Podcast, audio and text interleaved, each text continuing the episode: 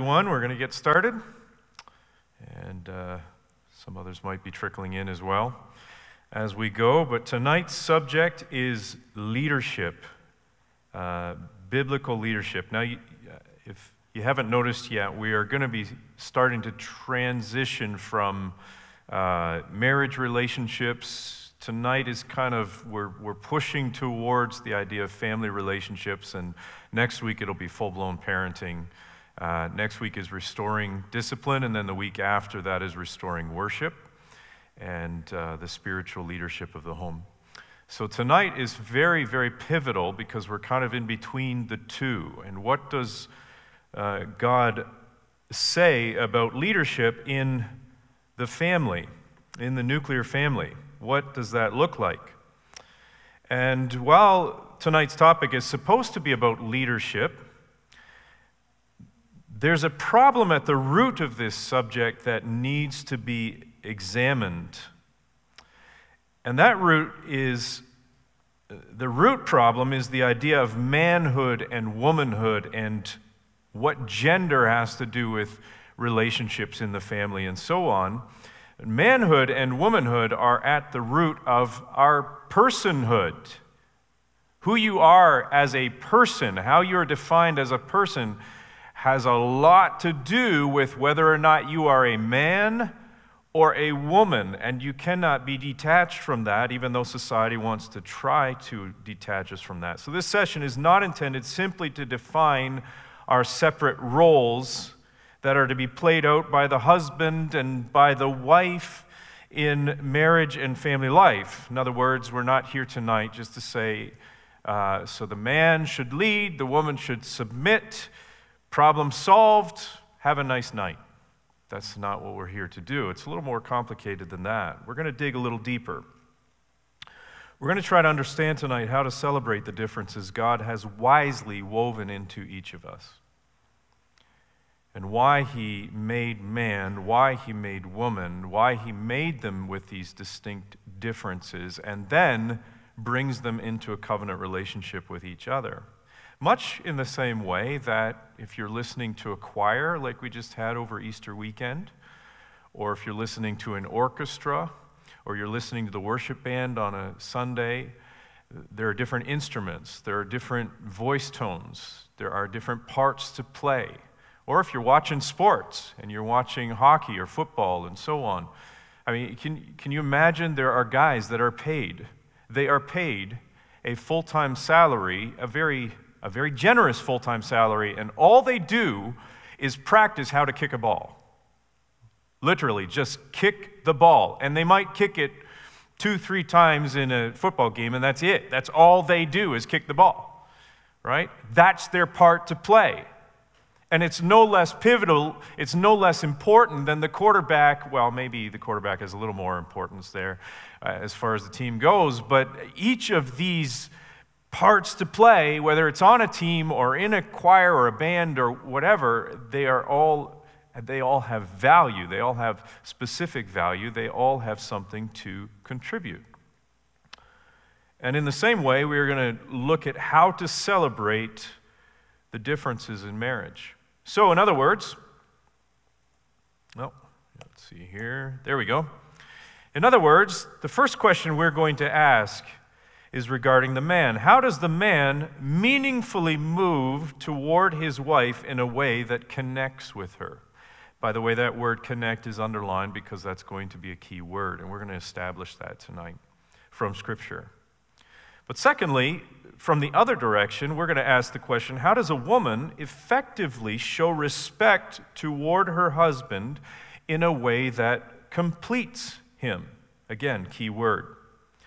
So, with the man, how does he meaningfully move toward his wife? The idea is pursuit. How does he pursue his wife in a meaningful way? And with the woman, how does she show respect? Again, the idea is respect. And again, that is a biblical concept, Ephesians 5, and we will be looking at that a little while later.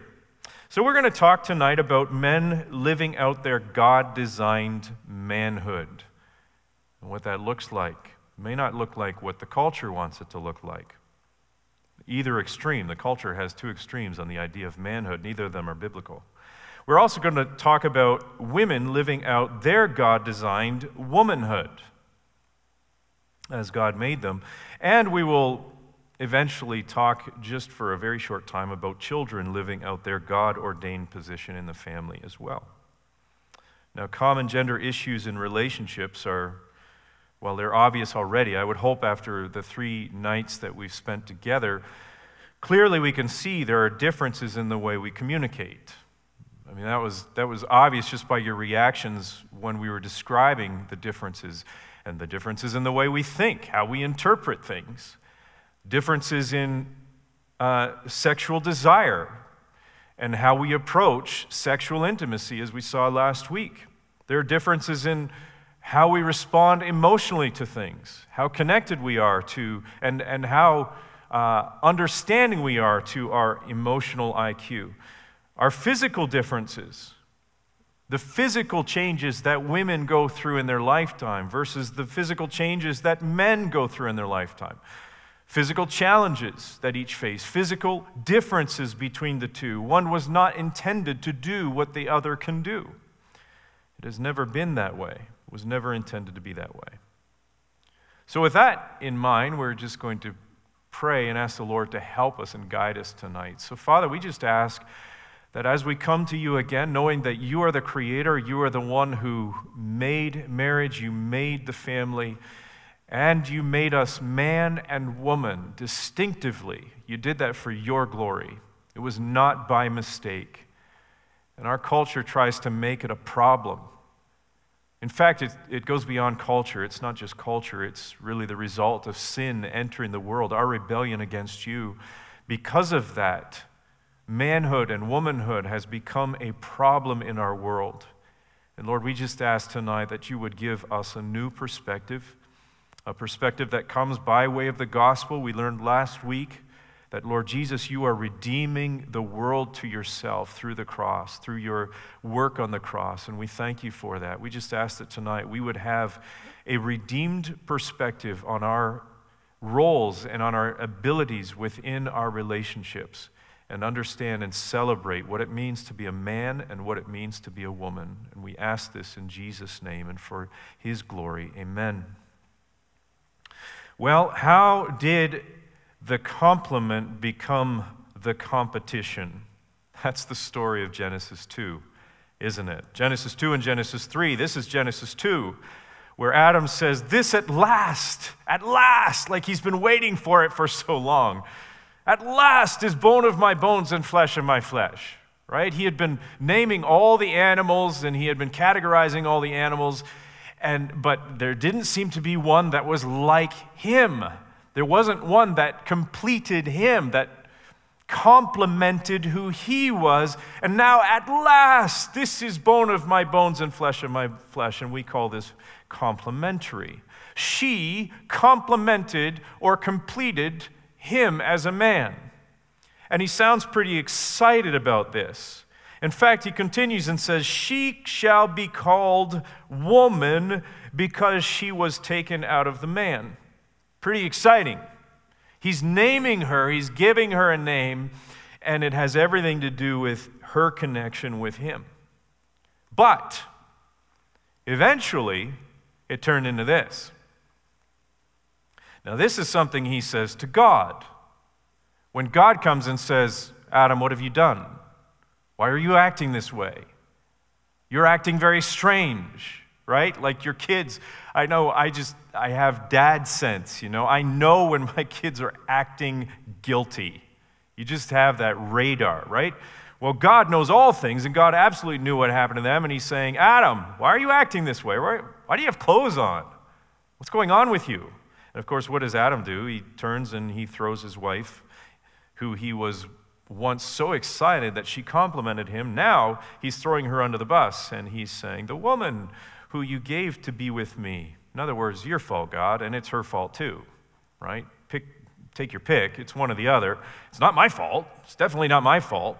She's the one who gave the fruit of the tree and I ate it. By the way, there's nothing in the Bible that says it was an apple, just so you know. I don't know why we instinctively think that Eve ate an apple. I think maybe that came from Snow White. I'm not sure but it's not in the Bible. Well, we know what happened in between was this. In Genesis 3, now this is competition. Now all of a sudden they're pitted against each other, right? They're pointing the finger at each other. And she's pointing the finger at the serpent, saying, Well, it's the serpent's fault. Well, what happened? Again, we're returning to the scene of the accident, just like we did last week. And we find out this is what happened Genesis 3 4. The serpent said to the woman, You will not surely die, for God knows that when you eat of it, your eyes will be opened and you will be like God, knowing good and evil. Now, this is very interesting. He says it to the woman, he doesn't say it to the man.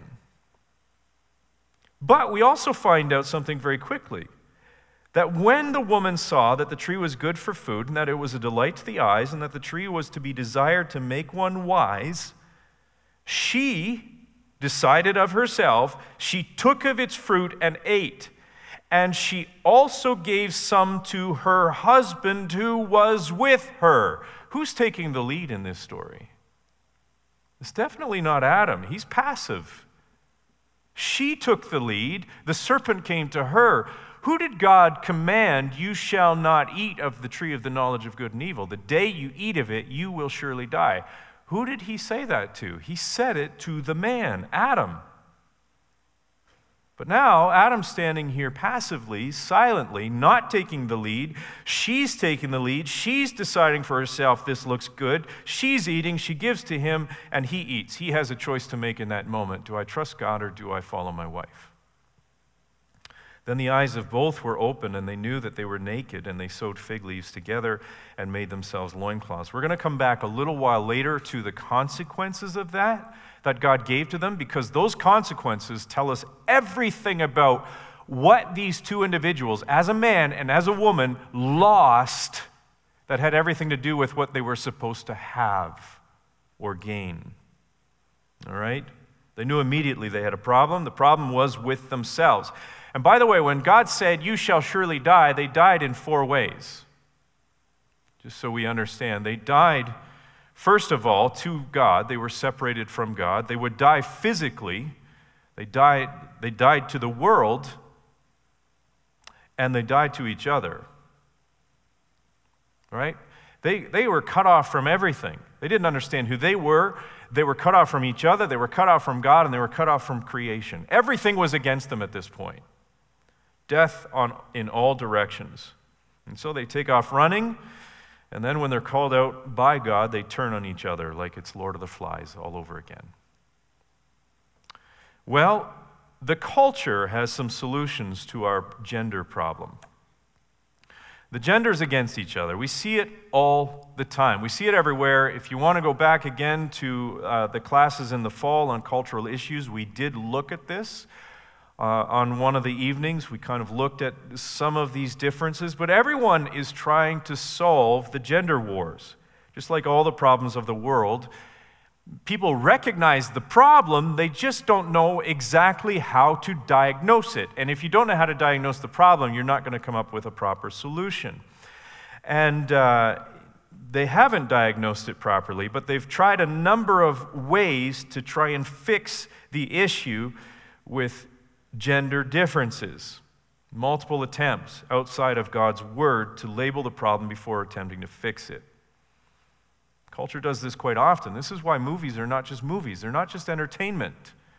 And as Christians, we need to be equipped to be watching what the culture produces in order to converse with it, in order to engage with it, and say, what are they saying is wrong, and how are they saying we should fix it? And we need to be teaching our kids how to do this as well. They often recognize the problem, not always the proper diagnosis or solution. So the first one is feminism. This came about in the 1960s because of the sexual revolution. Women were starting to be liberated, especially sexually liberated. I can sleep with whoever I want. Of course, that has backfired in many different ways. Uh, the proposed problem was that we live in a male dominated culture where women are not treated as equal, so unfair wages and so on. Women are treated as something less than men. All right. So, fair enough, you've seen a problem. out there in the world, what is your solution? Well, women must prove they can do everything that a man can do. And they can do it better than a man. This is what feminism tries to teach the women of our culture today. Women must gain their independence and dominance. Many have been hurt, genuinely hurt by men in their life, whether it's a father or a grandfather or an uncle or a male neighbor or a boyfriend or a husband and so on. And so we put up the walls and we try to protect, and we're going to prove that we don't need men. We're going to find out a little while later that this did not take God by surprise. He said it was going to happen. The issue is that it should be obvious to both men and women that we were built differently.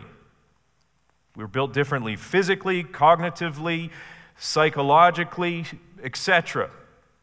We have different strengths and we have different weaknesses. Those were meant to complement each other and help each other, even if they have been distorted. The solution is not to create a civil war between the genders. That's not the solution. And of course, the result has been that men are very confused in our world now because our world is so uh, inclined towards feminism, men are very confused and don't know what it means to be a man any, anymore. And should I open the door for that lady or not? I'm not sure. I don't want to offend and become very passive, very backward, very silent, very emasculated, and so on. That's the culture we live in.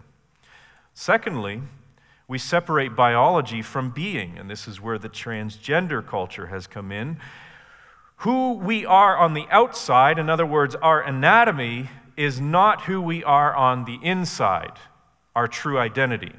That's what the culture is proposing as a problem. Our sex and our gender are separate. One should not define the other. Personhood should not be based or integrated with whether or not we are male or female. The proposed solution? Well, we see it all around us.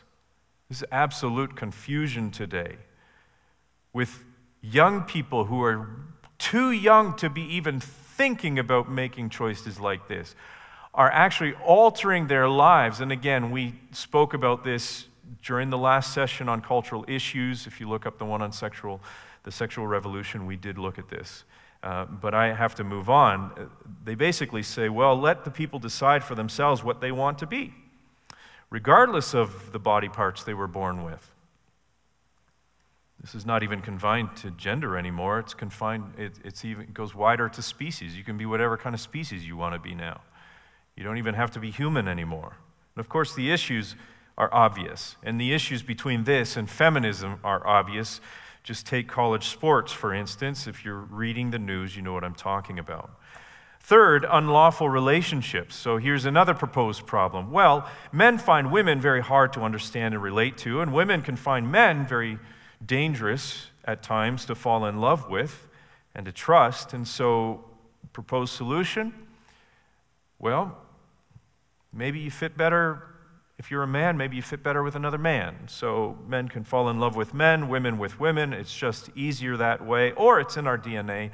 We were born this way, we were programmed this way.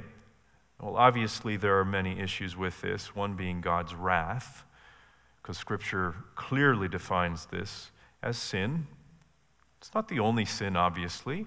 There are many sins, but listen, Romans 1 makes it very clear. And, and by the way, if this were to be normalized, like the culture talks about normalizing this, if you normalize this, what kind of a future does a nation have? There's no procreation, it goes against nature.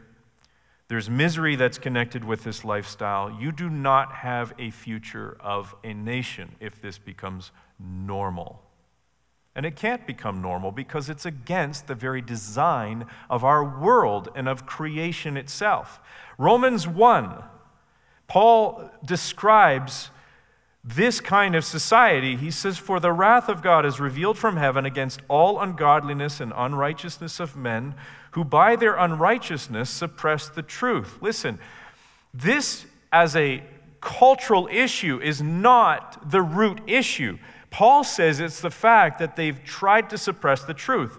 he establishes this. He says, For what can be known about God is plain to them because God has shown it to them. How has He shown it to them?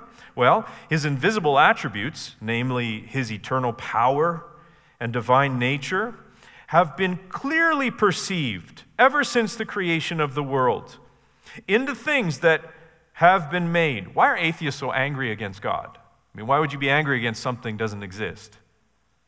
In fact, why do atheists even talk about whether there's a God or not? Why would they bother? If there's no God, get on with your life. Move on. Why would Richard Dawkins go and write books all about the God he says doesn't exist? And he's made millions off of the proceeds of those books. Why would you do that? Because there's a God sense in all of us, even the atheists. There are no atheists in the world, even though they're claimed to be. I find that interesting that even podcasters like Joe Rogan talks all the time about God. They, they, they, interview people, Jordan Peterson, just kind of always like Jordan Peterson will actually talk about this. There's a God sense in all of us. You remove God, something else fills the void, right? It's there. That's what Paul is trying to say in Romans 1. They are without excuse. They can see it. The world's been made by someone. It's been designed. For although, Paul says, they knew God, they did not honor him as God or give thanks to him, what did they do? They became futile in their thinking, and their foolish hearts were darkened. Claiming to be wise, they became fools and exchanged the glory of the immortal God for images resembling mortal man, birds, animals, and creeping things. And we see this in our culture today. Paul was spelling out 2,000 years ago exactly what's going on, whether it's with the sexual revolution, environmentalism, whatever it is. We have placed the creature above the creator, and we worship that. That has become the thing. It fills that God sense that we're trying to suppress, we're trying to push off. So, what happened? Therefore, Paul says, God gave them up in the lust of their hearts to impurity, to the dishonoring of their bodies among themselves, because they exchanged the truth about God for a lie and worshiped and served the creator, the creature part rather, rather than the creator who is blessed forever. Amen. For this reason, God gave them up to dishonorable passions, for their women exchanged natural relations for those that are contrary to nature. And the men likewise gave up natural relations with women, and were consumed with passion for one another, men committing shameless acts with men and receiving in themselves the due penalty for their error. He goes on to list a number of other sins in Romans 1 that make us all, all of us, guilty and fallen short of the glory of God. The point is, all of us need a Savior. All of us need a Savior. However, this is just another way that culture is trying to solve a known or foreseen problem. It hasn't worked, and it won't work. The fourth one I wanted to mention are cultural solutions inside the church. Yes, the culture is pressuring the church to be more about justice and love and loving your neighbor. The church is being seen as irrelevant and backward, holding to traditional values of man and woman and heterosexual relationships as the de- definition of marriage. Or even the, not just the values of man and women, but the roles that men play a specific role and women play a specific role. And so the church is left kind of embarrassed kind of a little bit timid, don't know what to do with this, and somehow we need to dress up the definition of manhood and womanhood that doesn't offend anyone. Maybe the culture will get off our backs and leave us alone. We will make, eh, we will make no distinction between men and women in the church. And so, therefore, even though Scripture is very clear that there are roles that men specifically play in the church, there are roles that women specifically play in the church.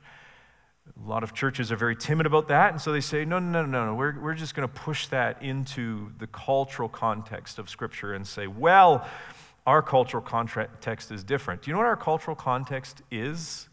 It's a culture that has denied God's authority. So, if you want to try and put the scripture into a cultural context where the culture has denied God's authority, you're going to have a really hard time without denying God's authority yourself. That's the only solution. Or you can preach the Bible unapologetically and not be ashamed about it because it is God's word for all cultures at all times until Jesus comes back. That might be the way to go. But the church is trying to, and the church in general, I'm saying in a mass scale, it's actually quite frightening in the last couple of years just to watch how much compromise has taken place in the Western world. And if we do, we don't want to talk about this unless it's absolutely necessary, but God's word is clear and God's design is good. Yes, it's good. That's one of the things we want to try and get across tonight is not just that we're not embarrassed about this, but God's design is actually good. If you lean into it and trust Him, it's good. And we're not going to make apologies for it. Well, let's go into what that design actually looks like. What is the design in the differences? Well, we're not going to let culture define our view of gender differences and roles. Okay, we get that. Uh, are we going to look at God and ask what He has to say? Well, obviously, in a vertical relationship, if that's what we're about, restoring the vertical family we're going to turn away from culture we're going to listen to what God has to say. That's what we're going to do. And the first thing we have to consider is what is God like? I did bring this up in the last classes as well that the Romans ran their families the very same way that they saw their gods. The gods that they worshiped at that time defined how they related to each other. And it's true for a biblical Christian. The God we know the God we worship is going to be reflected in how we relate to each other horizontally. That's what a vertical relationship is. Closer we get to God, the better we relate with each other. That's how it works. We've covered that. Well, the first question we're going to ask is what is God like? Well, Scripture describes God as being one essence, but three distinct persons Father, Son, Holy Spirit. We call it the Trinity. That term is not in Scripture, but the reality of it is all over Scripture. Each person in the Trinity, Father, Son, Holy Spirit, is 100% God. None is less God or more God. Each person, though, has a distinct role to play, so we're going to make sure that we understand that the Father is not the Son. The Son is not the Holy Spirit. The Holy Spirit is not the Father, okay? So God doesn't show up in three different forms. That's called modalism. No, Scripture teaches that God is three distinct persons in a community in one essence God. All right? That's all through Scripture. It's especially uh, explicit in the New Testament. They are the same in value, they have different roles and responsibilities, perfect unity in community. But you'll notice there's diversity as well as unity, right? The Father has a specific, diverse role to play from the Son, and the Son has a specific, diverse role to play from the Holy Spirit. This is really important because when we come to verses like this one in 1 Corinthians 11 3, look at what Paul says. I want you to understand that the head, and by head he means leader, head of every man is Christ. So who's my leader? Christ. The head of the wife is her husband, and the head of Christ, notice this last one. This is Trinity. This is theology. The head of Christ is God, in other words, the Father. Well, that's interesting. Does that mean Christ is less than the Father? Absolutely not. We're going to see that a little while later. Here's another one. This one's interesting. John 15, 26. Jesus is speaking. He's talking to his apostles. He's describing what is going to happen after he's gone after he's left the world. And he says, But when the Helper, capital H, Helper comes, that is the, the Holy Spirit, whom I will send to you, notice Jesus the Son is sending the Spirit to you, the apostles, from the Father. So he's coming from the Father. We now have three persons in the Trinity. The Spirit of truth. That's what Jesus calls him, who proceeds from the Father. He, he's a person. He's not some kind of entity or some kind of thing out there.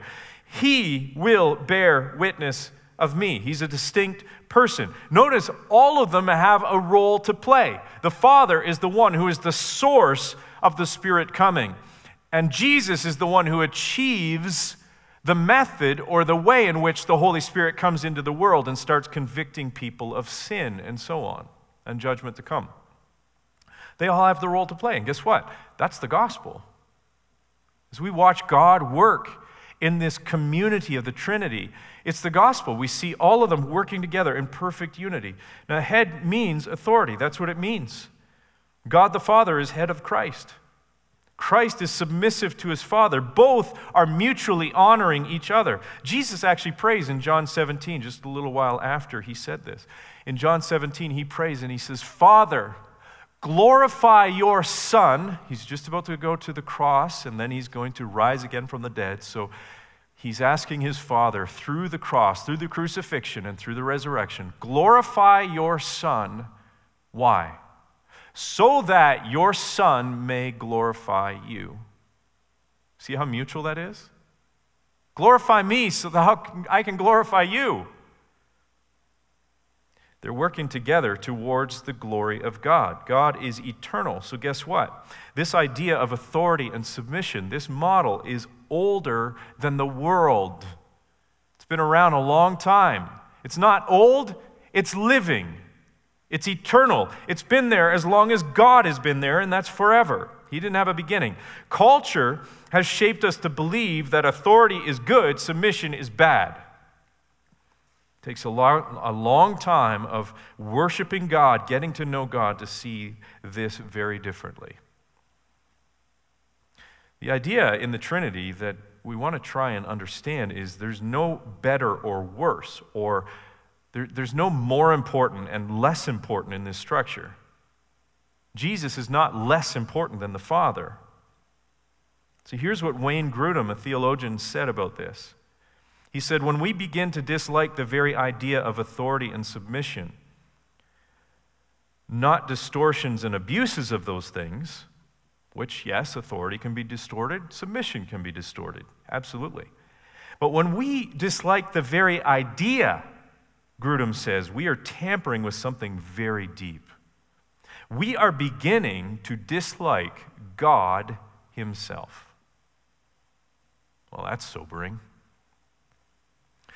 So, our idea, our understanding of submission and authority, when we bristle at that, go, ooh, I don't like that term. Now, it might be one thing to say, I don't like it when husbands dominate their wives.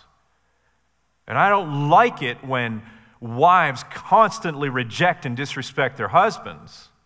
That's a distortion of it. But the very idea of that, when we dislike that, Grudem is saying we dislike the very nature of who God is. That's scary. All right, let's move on. That's number one, but we want to continue on and notice that there's a need for other centered thinking. Philippians 2. And again, we have another reference to the Trinity.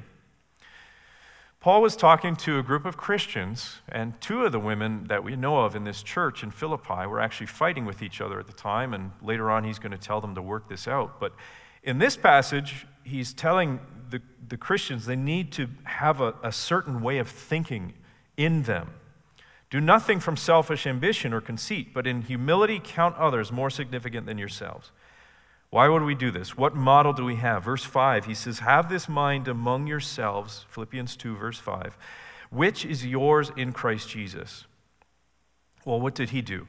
He says, Though he was in the form of God, so he's God, he did not count equality with God something to be grasped at, because he already is God, but he emptied himself by taking the form of a servant, being born in the likeness of men. And being found in human form, he humbled himself by becoming obedient to the point of death, even death on a cross. Therefore, God has highly, God the Father now comes into the picture. He has highly exalted him and given him a name that is above every name, so that at the name of Jesus, every knee should bow in heaven, on earth, and under the earth, and every tongue will confess that Jesus Christ is Lord to the glory of God the Father. Do you notice again how the Son is glorifying the Father, and now the Father is responding and glorifying the Son? You will truly fulfill your gender role when you focus on the needs of the other. Men, you want to learn how to be a man? Husbands, you want to learn how to work out your manhood? I'm going to give you a little advice. You need to study what it means for your wife to be a woman. Stop focusing on what it means for you to be a man. Start focusing on what it means for your wife to be a woman. Identify her hurts, her frustrations, her needs. They're different than yours. So study that, research it, look into it. Then, then move toward her in a way that benefits her. That defines what a real man is. You say, I thought a real man benches 400 pounds. No, that's a real male. That doesn't make you a man. A real man moves toward his wife in a way that connects effectively with her. Again, we looked at that last week when we were talking about intimacy and the idea of touching her soul. Wives, you want to learn what it means to be a real woman? What womanhood truly is? Well, I honestly have no idea. But I'm going to give you some advice. It's kind of the same, just in the different direction. You need to investigate what it means for your husband to be a true man. Identify his wounds, his insecurities, his needs.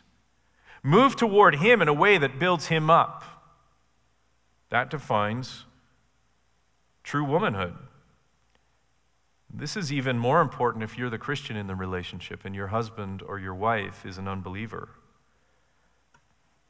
All right, let's move on. Well, there's also beauty in diversity, and I want to get, go even further. Okay, what does that look like? What does it look like to approach my wife as a man? What is this difference that you speak of? Sounds mysterious.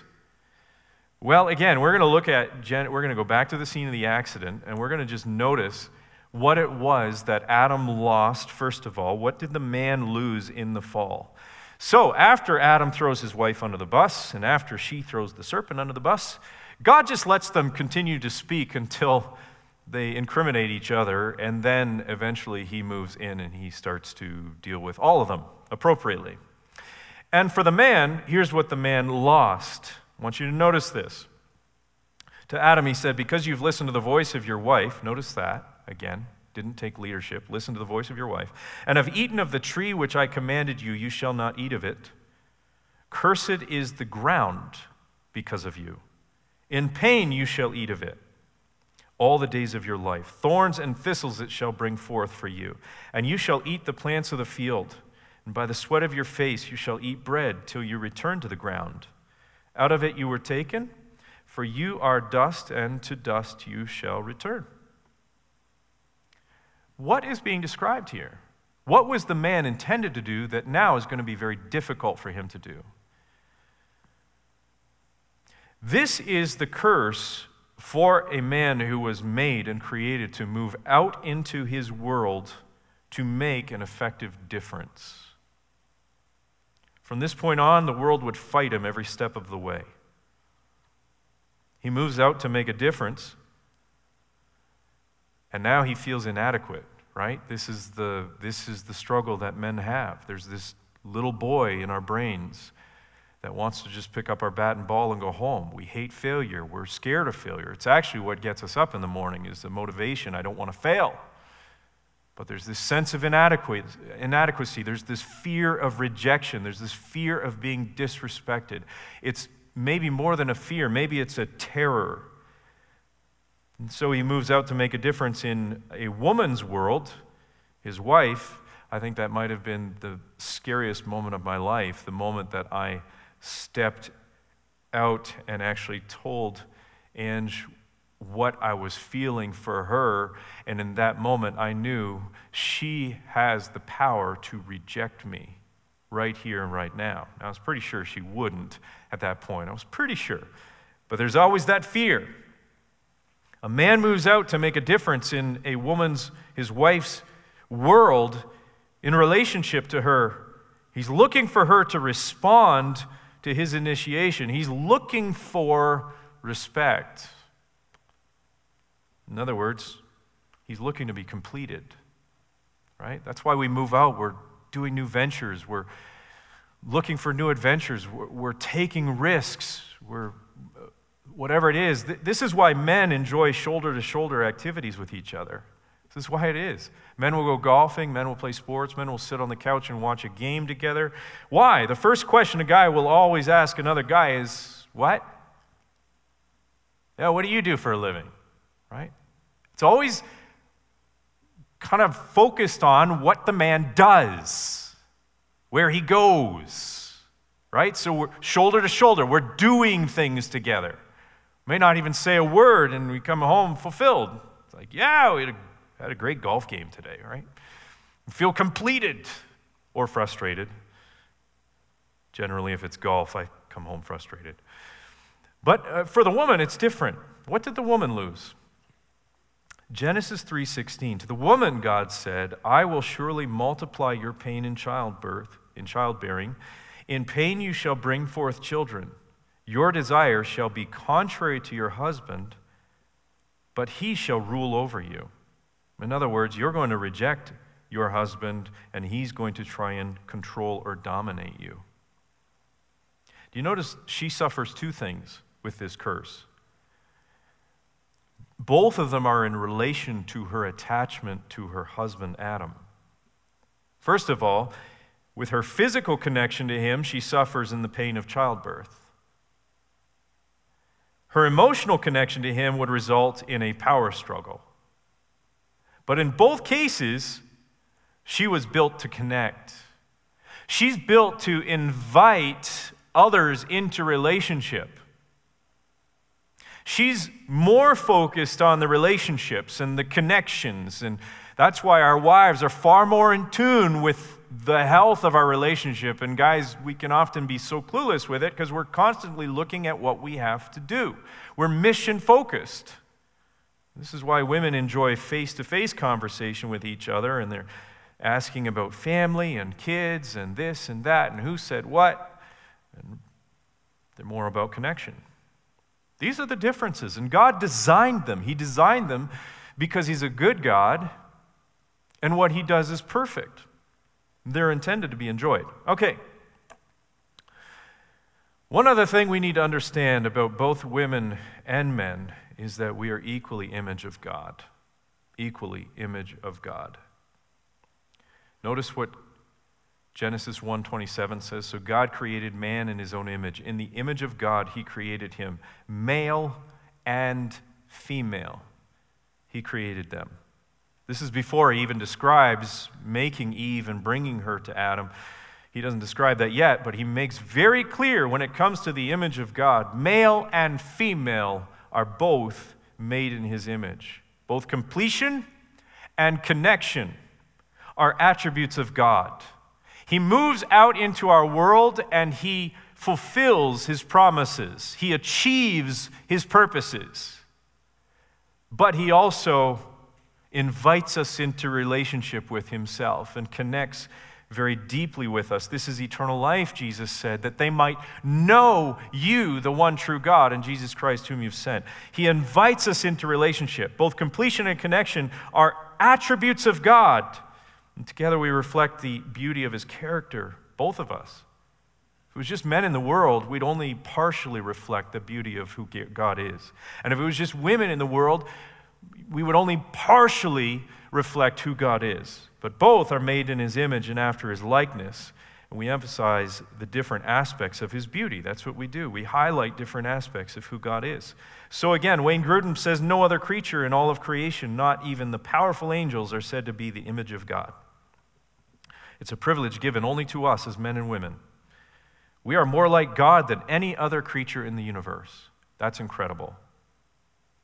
for we alone are in the image of God. Every time we look at each other or talk to each other as men and women, we should remember that the person we are talking to is a creature of God who is more like God than anything else in the universe.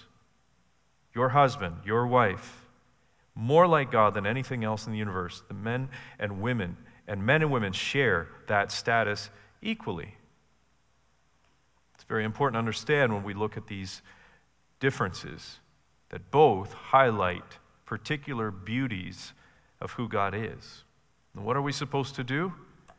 We're supposed to redeem, or the, the differences being redeemed through the gospel lead to enjoyment, kind of like dancing, right? One leads, one follows the lead. But there's a dance going on, and both partners are working to coordinate in that dance. The subject of headship in marriage is often presented as a drag. I know, wives, it's going to be hard, but you need to submit, you know, and it's almost given as though we're embarrassed about talking about it. It wasn't intended to be this way.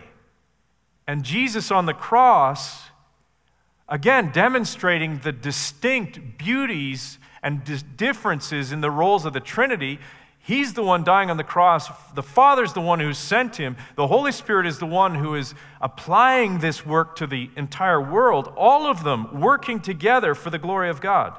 When couples learn to dance and celebrate their differences, they begin to reflect the goodness of who God is in those differences.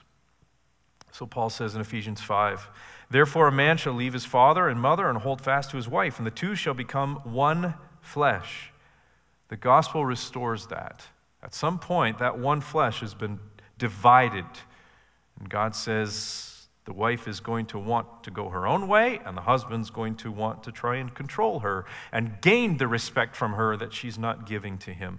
But Paul says, no, through the gospel, the two shall become one flesh. This mystery is profound, and I'm saying that it refers to Christ and the church. However, let each one of you love his wife Men, that's what we are to do. We're to move out into the world of our wife, love her as him, love his wife as himself, and let the wife see that re, she respects her husband. All right, so how does this work out? Take a few minutes before we go for a break and then come back for a discussion with another couple tonight.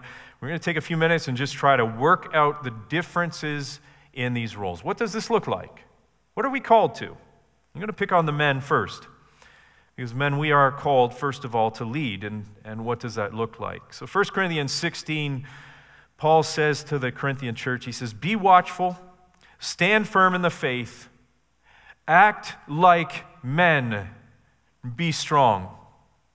There's a few things in those characteristics that he says. In, in verse 14, he says, Let all that you do be done in love.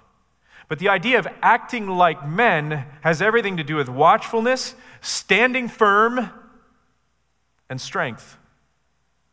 And then let all that you do be done in love. We're not to be ashamed of this. This is what biblical manhood looks like. First of all, men, we are called to lead. 1 Corinthians 11:3 again, we already read this but the man is uh, the head of the wife. Notice the head of a wife is her husband. What does that look like? What is that supposed to look like? We lead as Jesus, the perfect man, the last Adam, led. What is that model like? How do you describe it? Well, the best way to describe it would be it's not just a leadership but it's a servant leadership. Some amazing stories in Scripture about Jesus teaching his disciples this type of leadership. One of them was when they were sitting in a room together for a dinner, and there was no actual host of this building that they were in where they were eating the Last Supper. And uh, they're sitting around uh, the table, and uh, there is a task that the host always supplies for his guests, and that is to have a nameless slave come in the room and go around and wash the guests' feet at the table because they've been traveling a long ways with sandals on dusty roads. And it was just something that was done. It was always done. It was supposed to be done. Well, none of the apostles in that room wanted to get up and do it for their, for their brothers. None of them. And Jesus gets up, takes off his clothes, puts on the robes of a, the, basically takes on the appearance of a slave, the nameless slave, and he goes around the room and he washes the disciples, all these men that were following him. He was their head, he was their Lord, he was their king. And he goes around the room and he washes their feet. And as he does it, he's teaching them what it looks like to lead in a way that cares for the well being and the health of the other. Not a despot, not a dictator. It's a combination of strength and gentleness and humility. The focus is not on calling the shots and getting our way. That is not what this form of leadership is. The goal is glorifying God in our marriage and in our family, leading for the glory of God. We are agents, and one day we have to answer to God for how we led our families. It's sobering. So, men, it's your responsibility to be the first to apologize. Doesn't make you weak, doesn't make you wrong. It actually fills her desire for you to connect with her. You're moving into her world. And I know it is terrifying because you face the possibility of rejection. But it's actually what she's hungering for.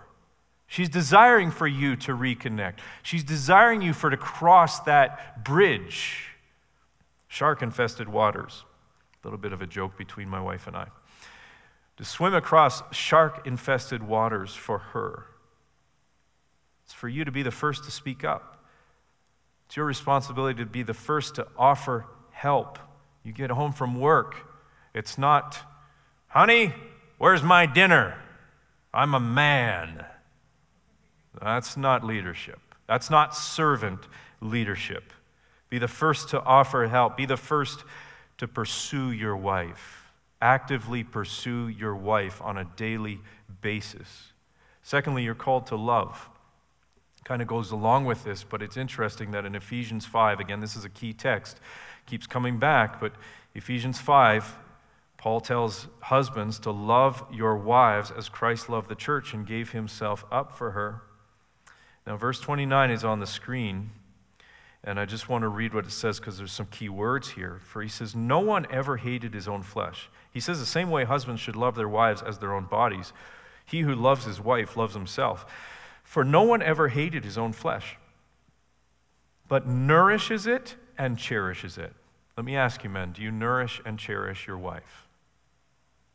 Above all else, is she the first ministry in your life, just as Christ does the church?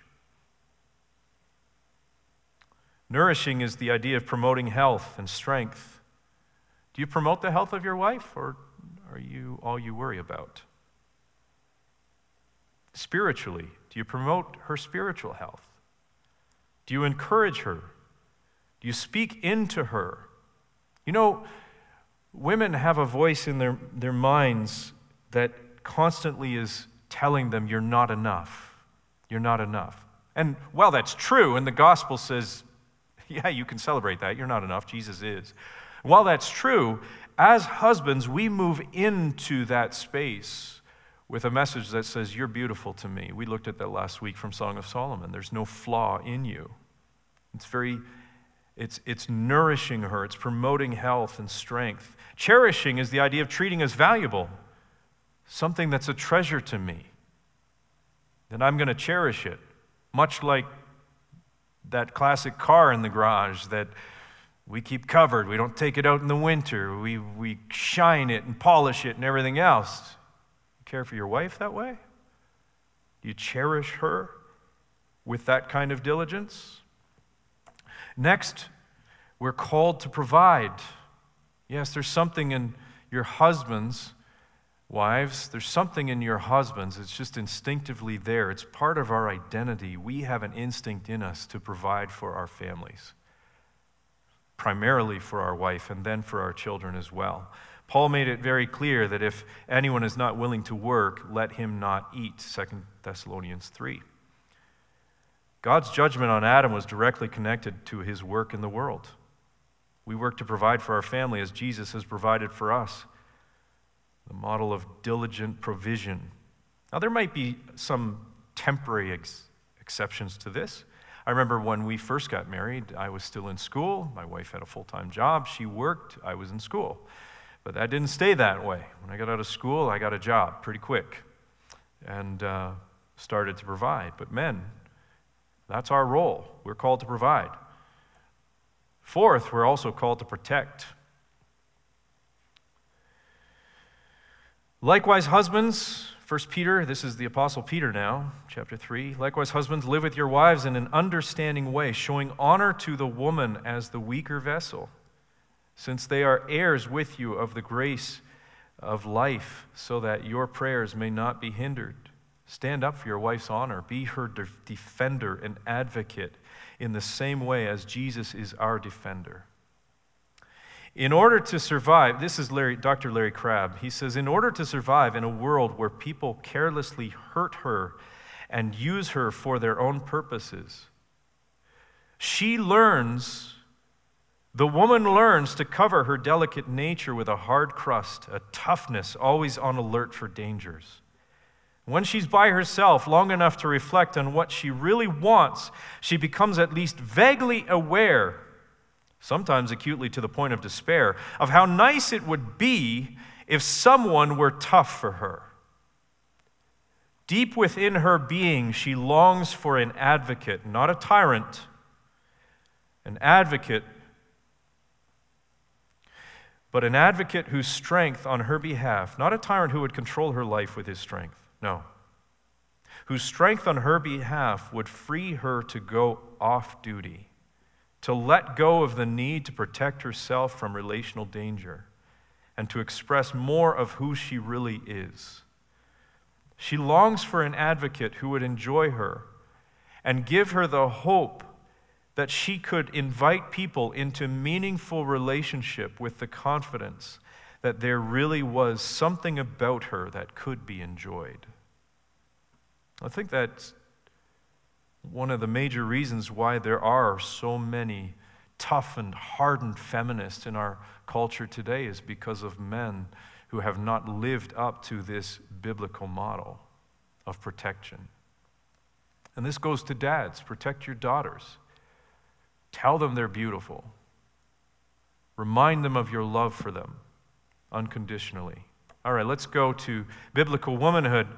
And Proverbs 31 obviously is the key text for this. Her children rise up and call her blessed. Her husband also, he praises her. Many women have done excellent, excellently, but you surpass them all. Charm is deceitful and beauty is vain, but a woman who fears the Lord is to be praised. Well, first, first of all, you're called, ladies, to relate. I hope that's obvious by now. We've tried to develop that tonight. But again, Proverbs 31 11, the heart of her husband trusts in her, and he will, lack, he will have no lack of gain. She does him good, not harm, all the days of her life. Do you know how a husband learns to trust his wife? Is when she shows him respect. Every man has that voice. Am I adequate?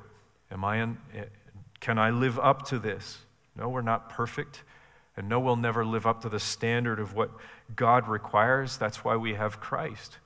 But a wife who is a minister, who is an ambassador for Christ, can reach into her husband's life with that kind of a gospel touch and show him the respect that says that your moving into my world has affected me has affected me powerfully. Now, you may not have the confidence in God yet or the spiritual maturity to carry this out. You may still be trying to protect yourself, still wanting to run and hide, close yourself off from connecting or inviting others into relationship, especially your husband.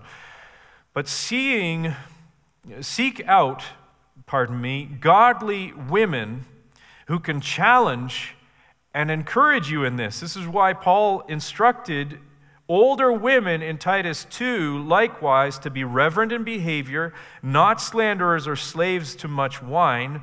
They are to teach what is good and so train young women to do what? To love their husbands and children, to be self controlled, pure, working at home, kind, and submissive to their own husbands, that the word of God may not be reviled.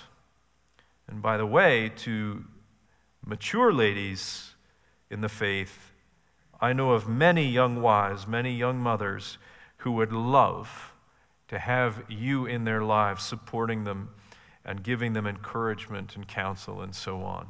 That's a great need in the church in general. Secondly, you are called to nurture. This is something men are not very good at. We relate in very different ways with our children. But Proverbs 31, verse 27, she looks well to the ways of her household and does not eat the bread of idleness. Her children, they rise up and call her blessed. Her husband also, and he praises her.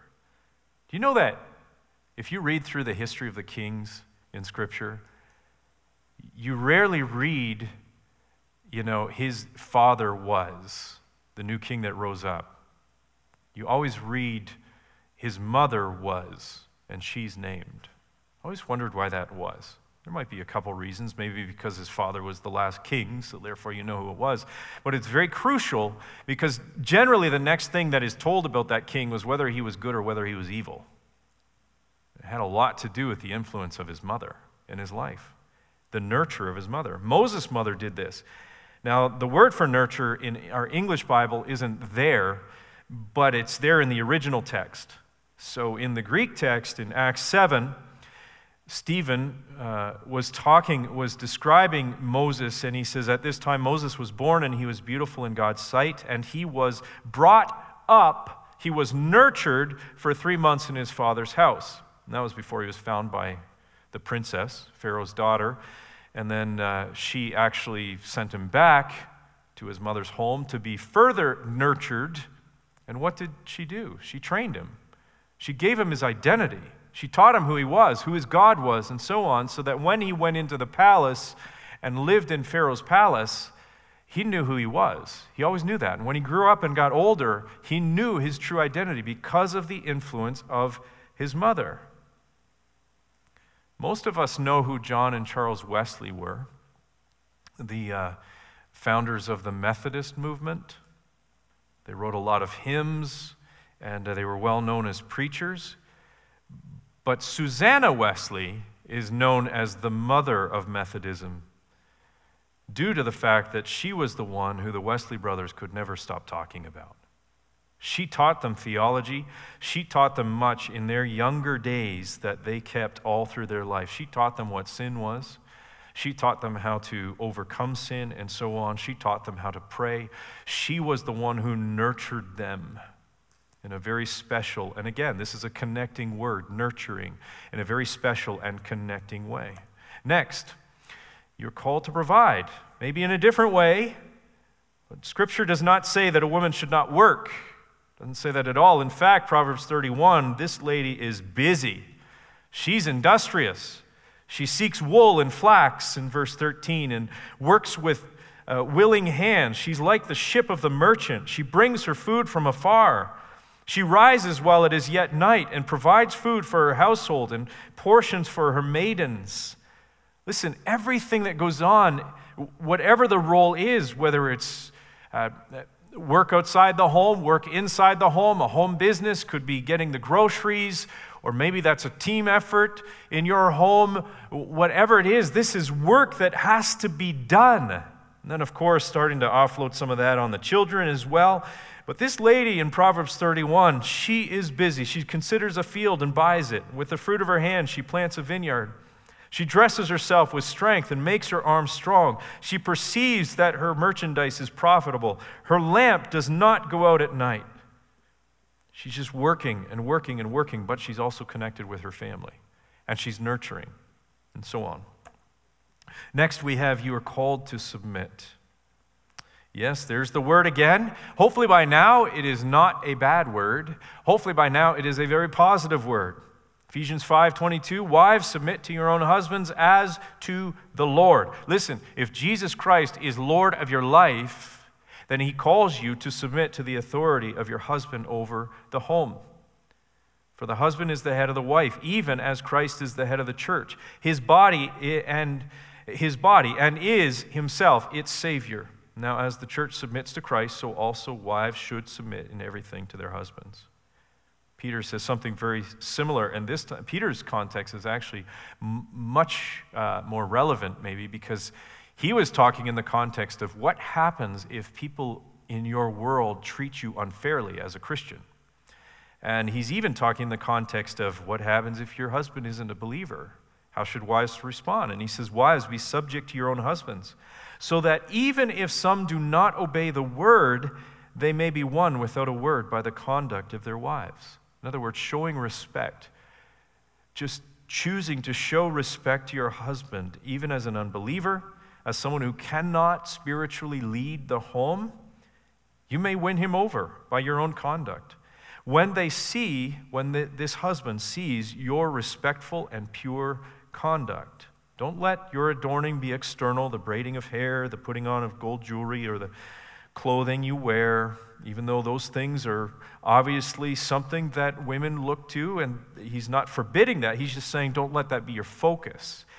But let your adorning be the hidden person of the heart with the imperishable beauty of a gentle and quiet spirit, which in God's sight, and that's what matters, in God's sight is very precious. Now, obviously, the same way that we would say Romans 13 says there are limits on how a church or people submit to their government, we would say the very same thing about how you submit to your husband.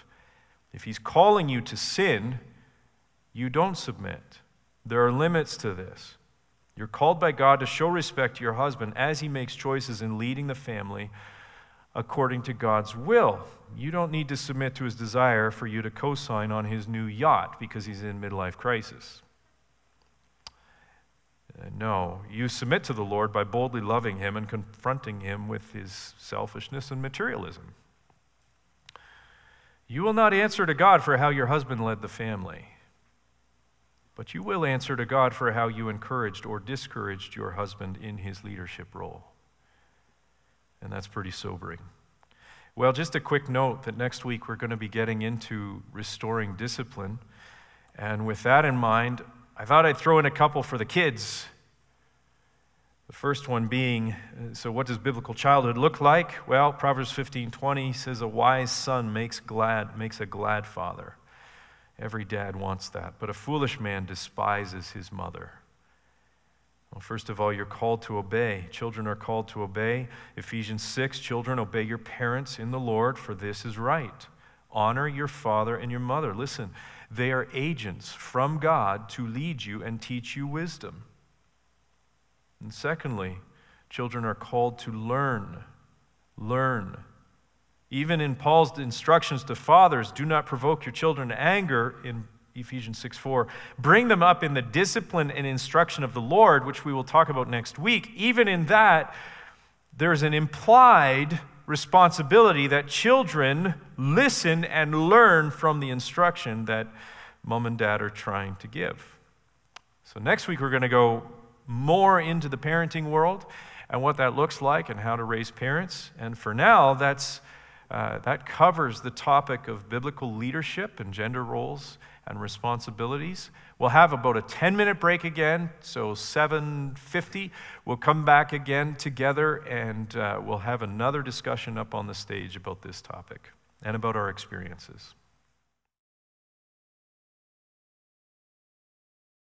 So tonight we have a new couple with us. Again, why are we doing this? Because testimony, I believe, helps us as the people of God hearing the experiences of other people and people that aren't necessarily professionals at anything. It's, it's just people who've lived their lives, right? People who've been down the road, had experiences, God has been teaching them, and so on.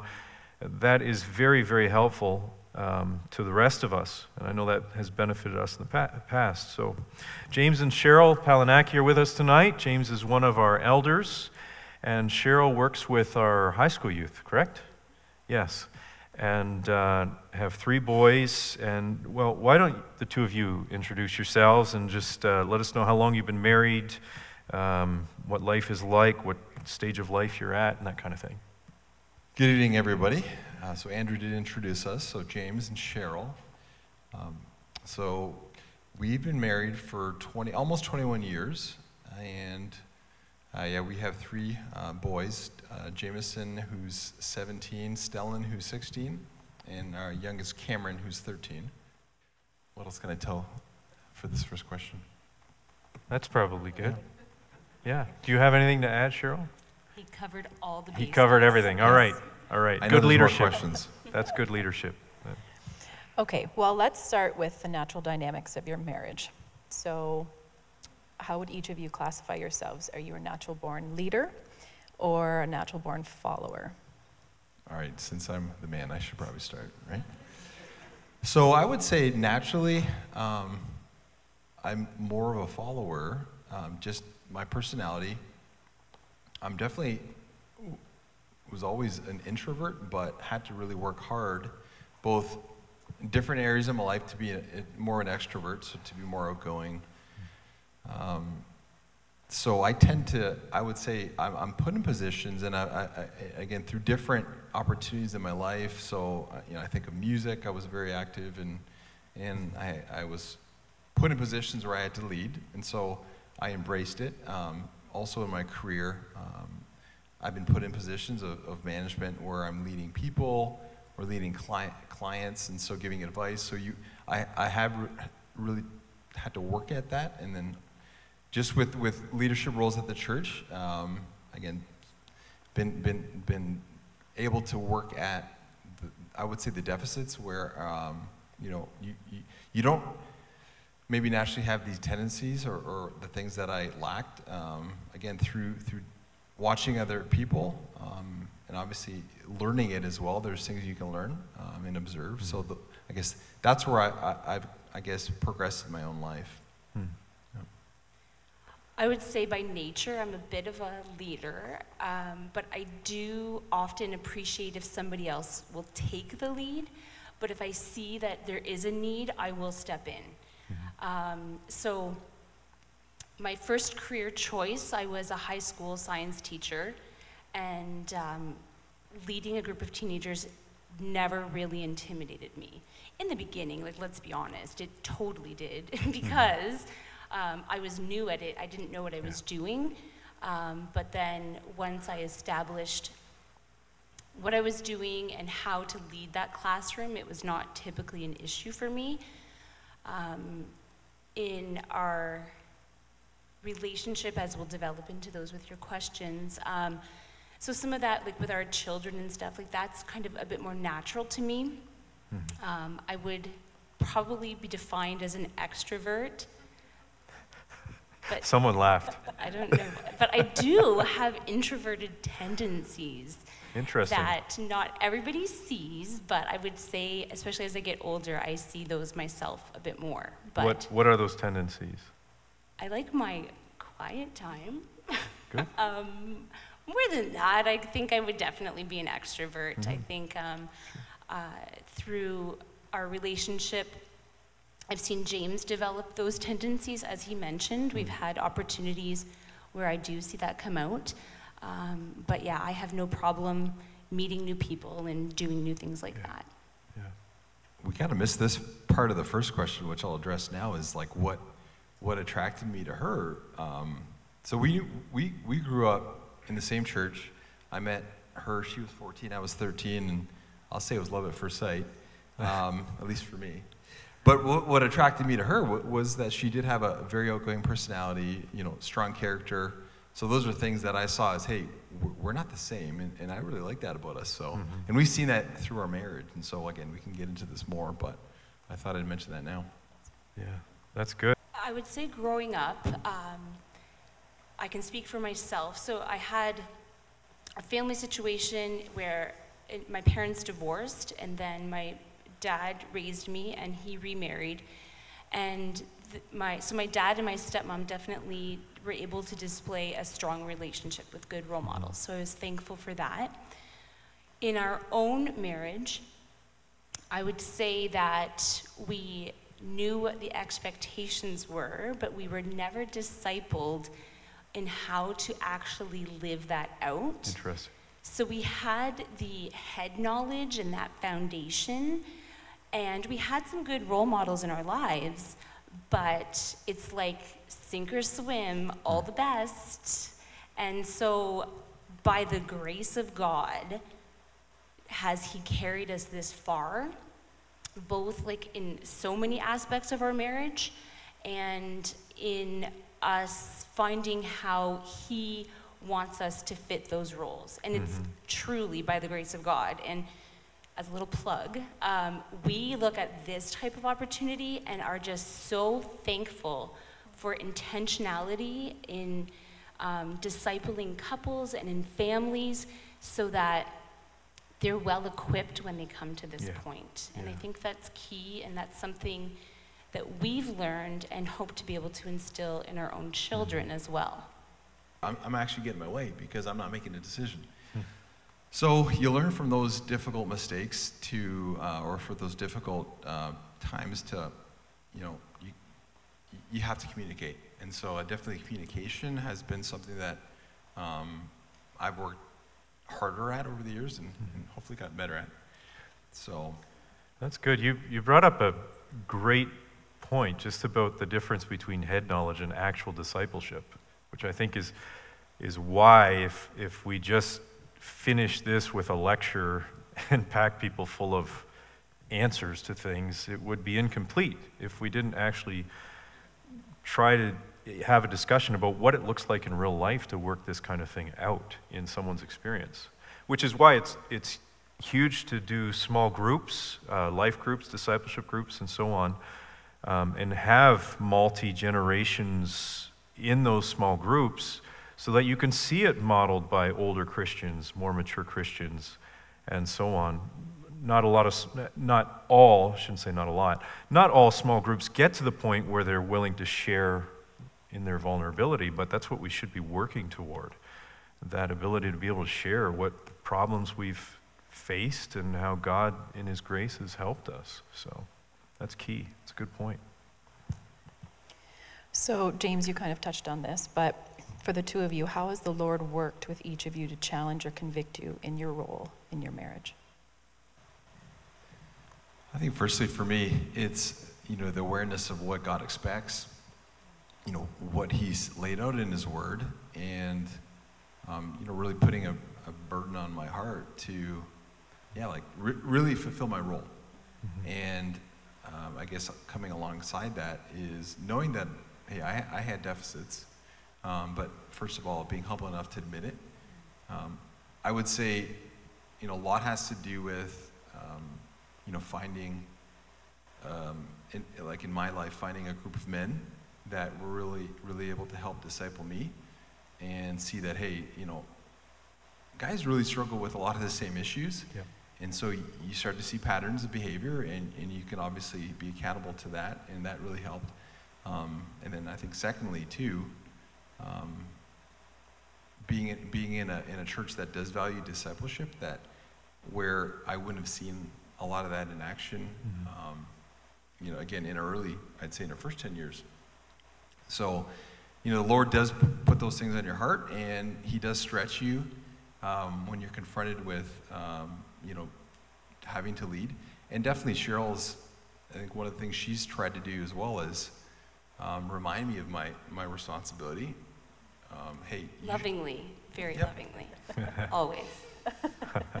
most of the time, not maybe not all the time, but you know, she she she has reminded me of that responsibility, and, and the times that I haven't. Um, you know, I think that that does that does put something on your heart as a man to say, wow, you know what she's noticing, and if I'm not doing what I should do, you know, again in the Lord, then it's not good for both of us.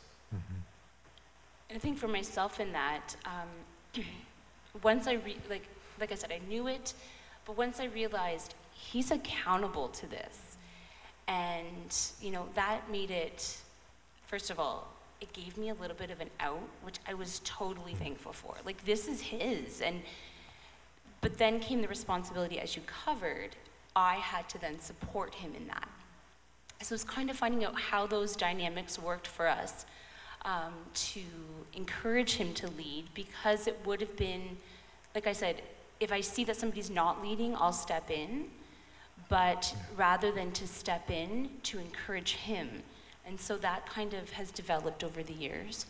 Um, a couple things you mentioned tonight, like I noticed how um, he's developed in his role, and he's always the first to apologize, always.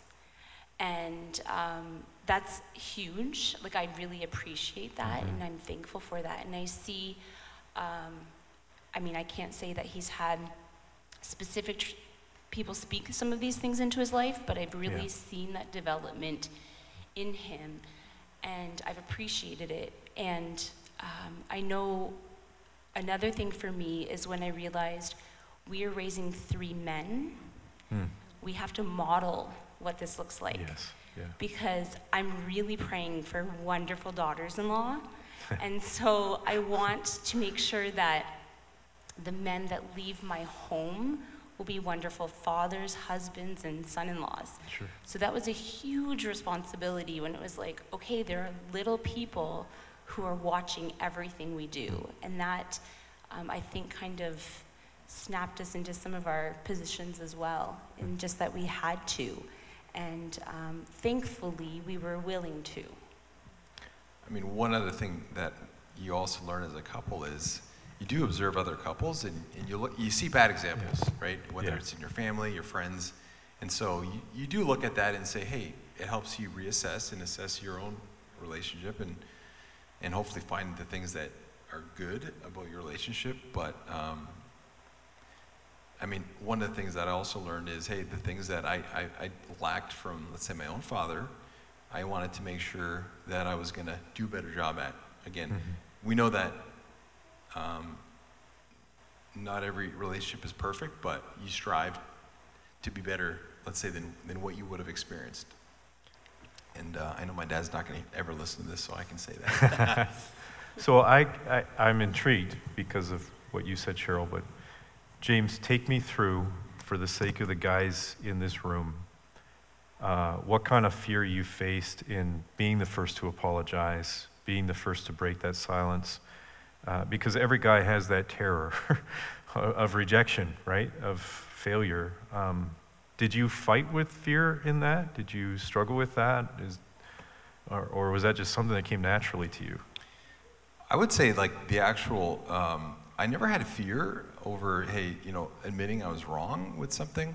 But often what would prevent me though is just pure stubbornness to say, no, I want her to actually Sure, apologize sure. first. So, and that was something, again, in the, you know, you, think about yourself 10 years ago, 15 years ago, I'm like, why shouldn't she initiate first? It's like, you know what? Yeah. Why, why do I have to? But then I learned, you know what?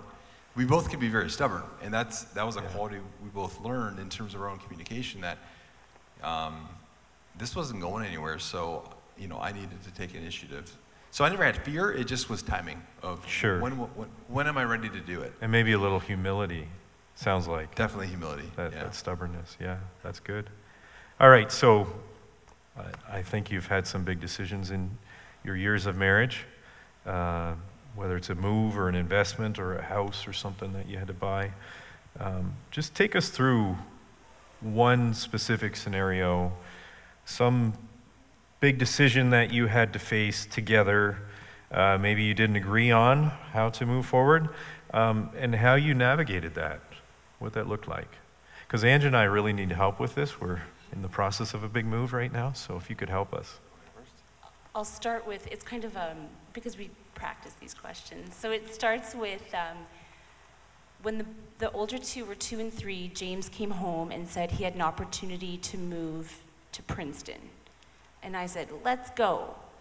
And then I said, so where's Princeton? Like, I didn't care. I just wanted out of Windsor. Funny how God brought us back full circle. And so um, we were together on that move. We were on the same page. But it was interesting because as things you, like you sell your home and you have to find another one. We just rented while we were there.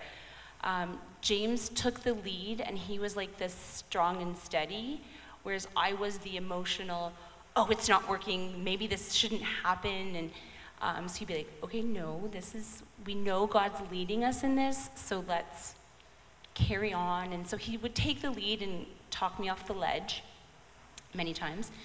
And so then we stayed in New Jersey. Yeah, so Princeton's in New Jersey, in case you didn't know. Um, and so we stayed there for three years, and it was a fabulous experience for us, which is a whole different story of just living in um, the awareness of how God is using you and working in your life. It was a really um, faith growing time for us and relationship growing.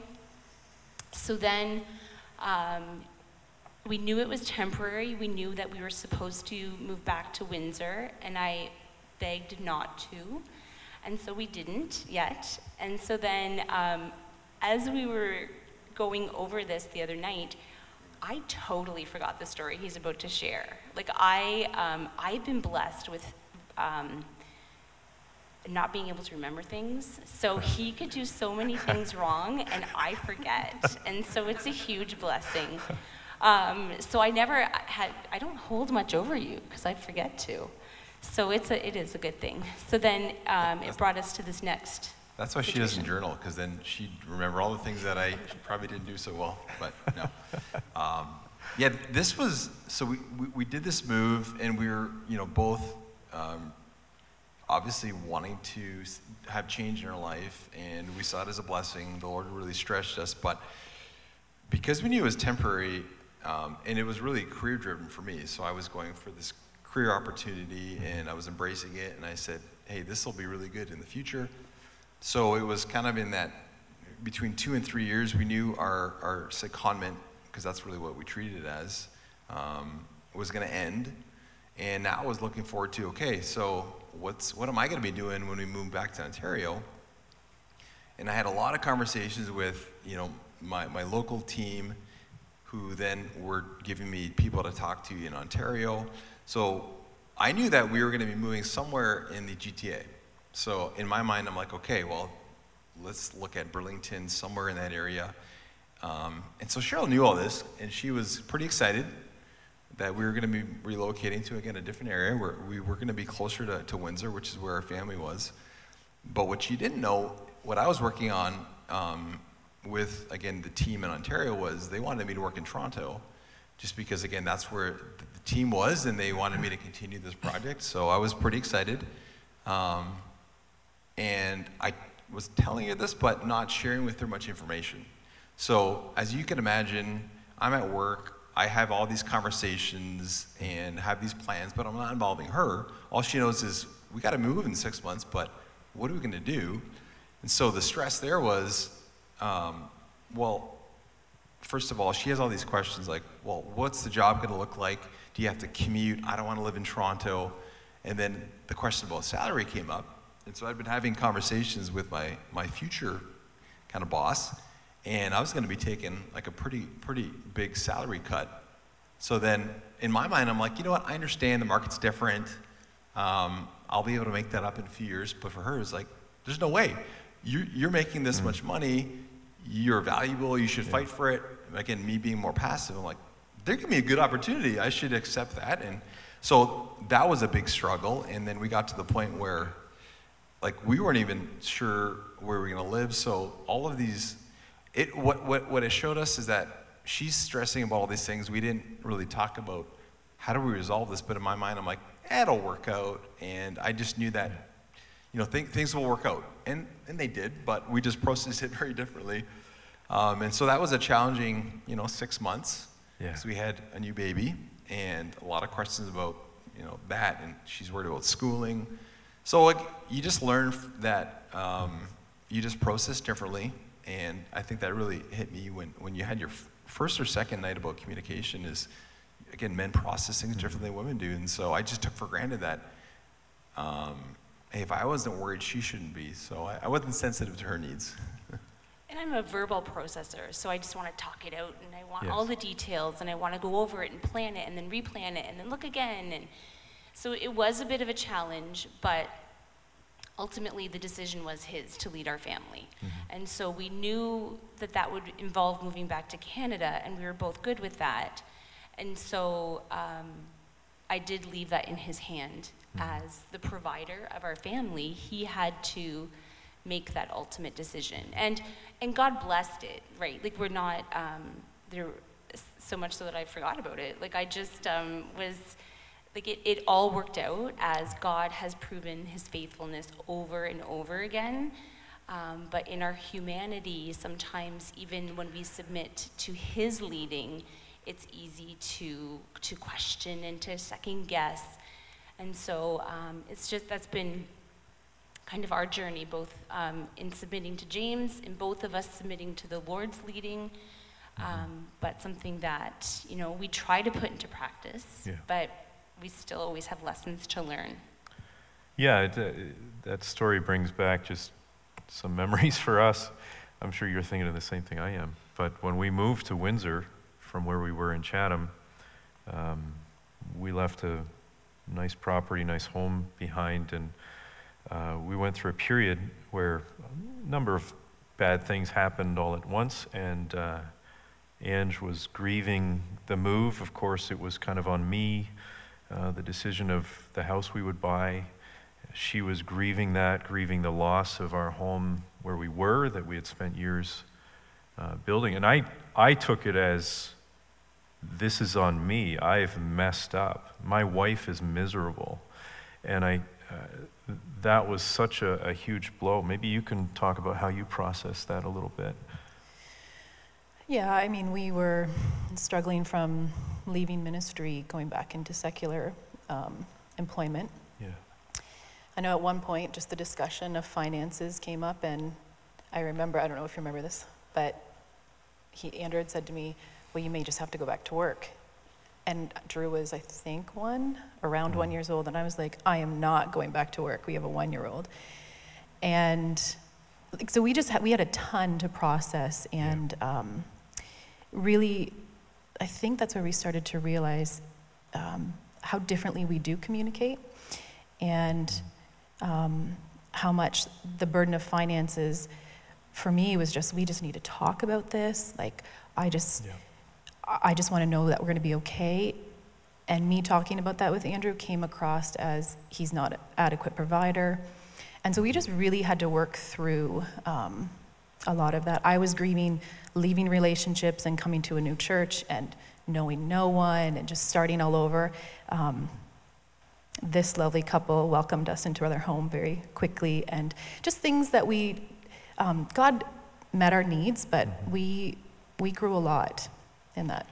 Yeah, that, that whole, the dynamic there, uh, leaving our old network of churches and moving here, moving to Harvest and so on, actually draws out the differences in the genders because Ange was grieving relationships, connections. I was like, full steam ahead. We've got, we got places we, we're going, right? I was all about direction and mission and like, it couldn't happen fast enough. Um, what was behind was not, it took me a while to, I think, Ange was far uh, more in tune with the grief, and it took me a while for that grief to come to the surface. And when it did come to the surface, it was more in anger than anything. But yeah, the, the gender differences and all of that and how, how we process all came to the surface. James, there was a question for you um, regarding uh, have you ever dealt with defensiveness in being confronted by Cheryl? What, uh, what did you do to handle that, to counteract that? That's happened a few times. I can I can recall. Um, yeah, I mean, I can think of one occasion where it was it was a sin in my life, and she basically gave me a resource, like gave me a book, and said, "I want you to read this." So first of all, it was like, "Wow, how do you know about that?" And so there, there's you're defensive in the there's um, a bit of guilt and, and shame in that, but I think what I realized, at least in that instance, was wow, she loves me enough to actually give this t- to me out of obviously concern that um, I deal with it. But I'm so loving. It's so easy. You know what, though? I've, I've often told her, uh, yeah, well, th- this is another story because this was, again, her personality coming out. We, we, in our first year of marriage, we're like assembling this desk. It's one in the morning and it's not going well. And I'm like, this just is ridiculous. And then she starts acting like a school teacher and I'm her student. I'm like, "Mm, this is not going to work. And so I remember telling her, like, um, I don't know, th- that was that respect that you expect. Yeah. And I think I said something like, "Well, my mother would have asked me nicely to do it," or, and then that was where it was like, "That's it. You know, what? you just said the wrong thing. I'm not your mother." And uh, I'm like, "Oh yeah, I, I probably should never compare you to my mother again." I don't think you did, no. but but there it did come up again, and I found that I would speak to him, like my teacher persona would come out, and he finally because I would say like as a teacher I would never say, "Oh, can you please dot dot dot." I never gave him the option. It was like, "No, I need you to dot dot dot," whatever it was. And so he goes, Did you realize that's how you speak to me? Hmm. I would say, Oh, I need you to, even if it was totally an innocent thing, but my tone and the words that I chose, I realized were Yeah. affecting him. Yeah.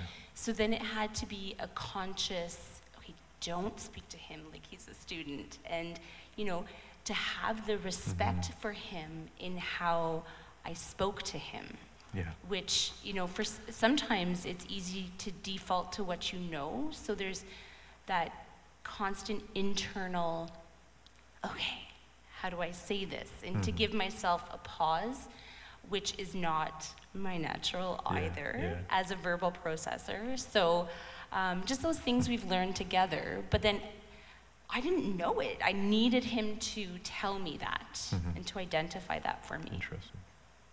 Did you discover that along the way? Yes, Was there yes. any The- light bulb moments? Oh, I think it there's. was there's gradual. lots, Yeah, yeah. That's- Okay, let's pivot to parenting. How have you navigated your leadership roles in raising your three boys? So when they were young, I stayed home with them um, for most of that period. And so the day to day fell on me. And we were on the same page in how to parent. And so um, the only, the, a couple times I remember he would come home and he'd want to solve the problem. And I'd be like, wait a minute, you don't know the backstory. Like, let me catch you up. Let me, you know, tell you what happened. Because he would just come, he would come home and whether it was chaos or me standing with my coat waiting for him to come home or whatever, it depends on the age and stage. Um, so I did a lot of that day to day, but we were clear on who led our family. Like, I think we, so I would say, even in the early stages, it was going back to what I said earlier, we would have always made sure to verbalize that dad is the head of the home, and that's developed into a display on him leading and how to lead. So it's changed through the years, it's developed, but I would say that there's been a lot of intentionality. But even to the point where I was never that mom that would be like, wait till your dad gets home. Right. Like, I would never hand over that authority. My children needed to know that when I was present, Yes. I was the authority figure. But when he, but sometimes it would be, oh, this is a big decision, or this is something bigger. We will discuss it when Yeah. dad gets home. Right. So there was kind of the, the differentiation depending on the situation. But um, they knew that when mom was there, that I was in charge, but ultimately dad were to, is the leader of our home. Yeah, no, the kids are afraid of you. Maybe not anymore, but they used to be. I, I think they still are. So it was always It's like, healthy, it's a should we go to fear." dad or mom? they would try both, and I'm like, wait a second. Have, Yes. you, have you talked to your mom? Yes. Okay. It's the answer's no still. um, yeah, you navigate discipline. Um, like we talk about, you know, the things that we wanted to, um, you know, what our limits were in terms of how to discipline the children. Um, yeah, I agree with Cheryl that you know she because she was home, she was dealing with a lot of the issues, and so we, we just tried real hard to, you know, catch each other up on what was happening, and, and of course when you're not home as, as a dad and you're working, you get home and everything should be fine, and then when, when it's not, you mm-hmm. kind of wonder like, what, what am I to do? So yeah, I, I, I tried to give her the benefit of, hey, she's had a hard day, and so I try to be more sensitive with, let me distract the kids while you're making sure. dinner. Um, I, I have more to say, but. I have a specific, very recent example, and so it's a little brag on James moment. Um, so, because of the time I've spent with the kids, I'm often their first go to. If they have something, they'll come to me. Um, you know, there's the emotional connection. It all depends what they want, right? And so we were dealing with this, and um, but so recently we've just had some some things come up in our parenting where um, it's changed. I mean, they're teenagers, so we parent very differently. And um, one of our sons was just, you know, going through some stuff, which, you know, he came to me and we talked it through, but then it needed a bit more. And so I've recently had this opportunity to just watch James lead. And so we have these, we'll sit down with this one son and I'm just like totally impressed because he is leading and he's pulling out examples from the Bible and he is just being such a strong example to our son. And so the other advantage is that he tempers my emotion. So where I would have an emotional response, I've had the opportunity to sit back, let him lead, and by him not being emotional, being the leader, being, you know, pulling up these biblical reasons for some of these decisions, it tempers me automatically. So I don't even have to have that emotional response.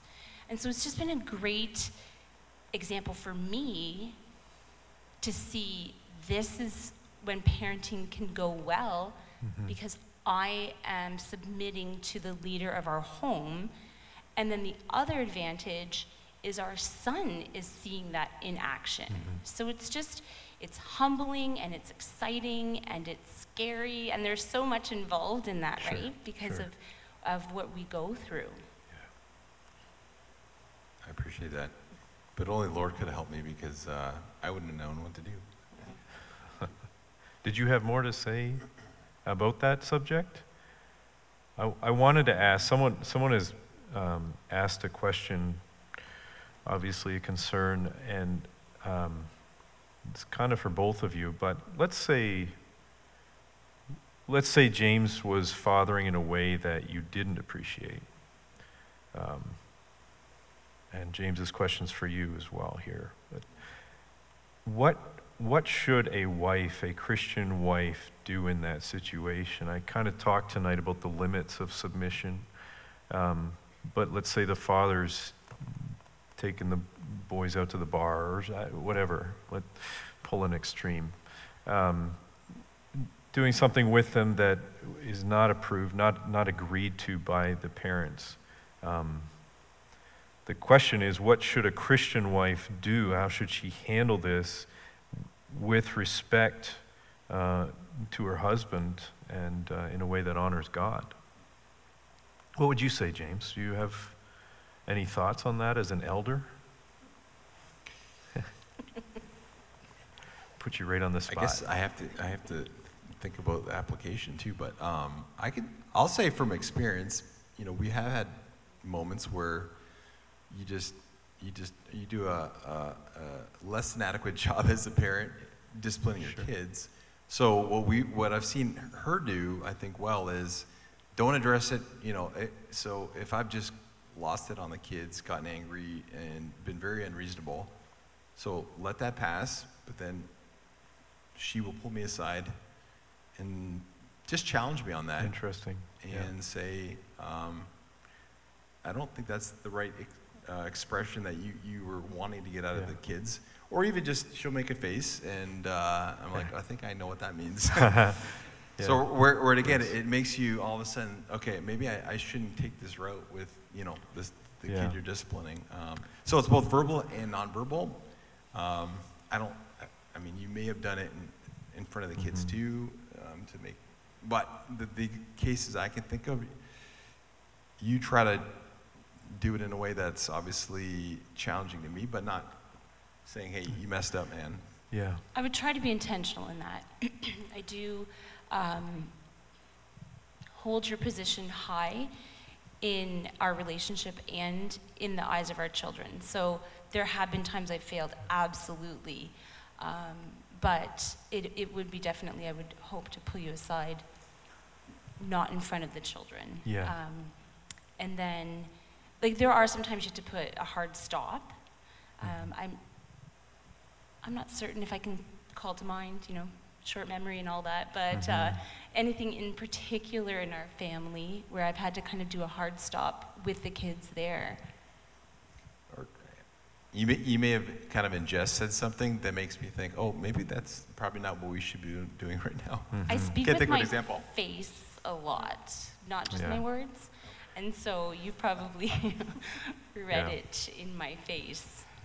Yeah, that's good. So, I don't know, Ange, do you have any input on that? Like, how would, how would the two of you counsel a, a lady that came to you with that kind of a problem? What would you tell them? I think the first thing I would do is definitely encourage prayer over it.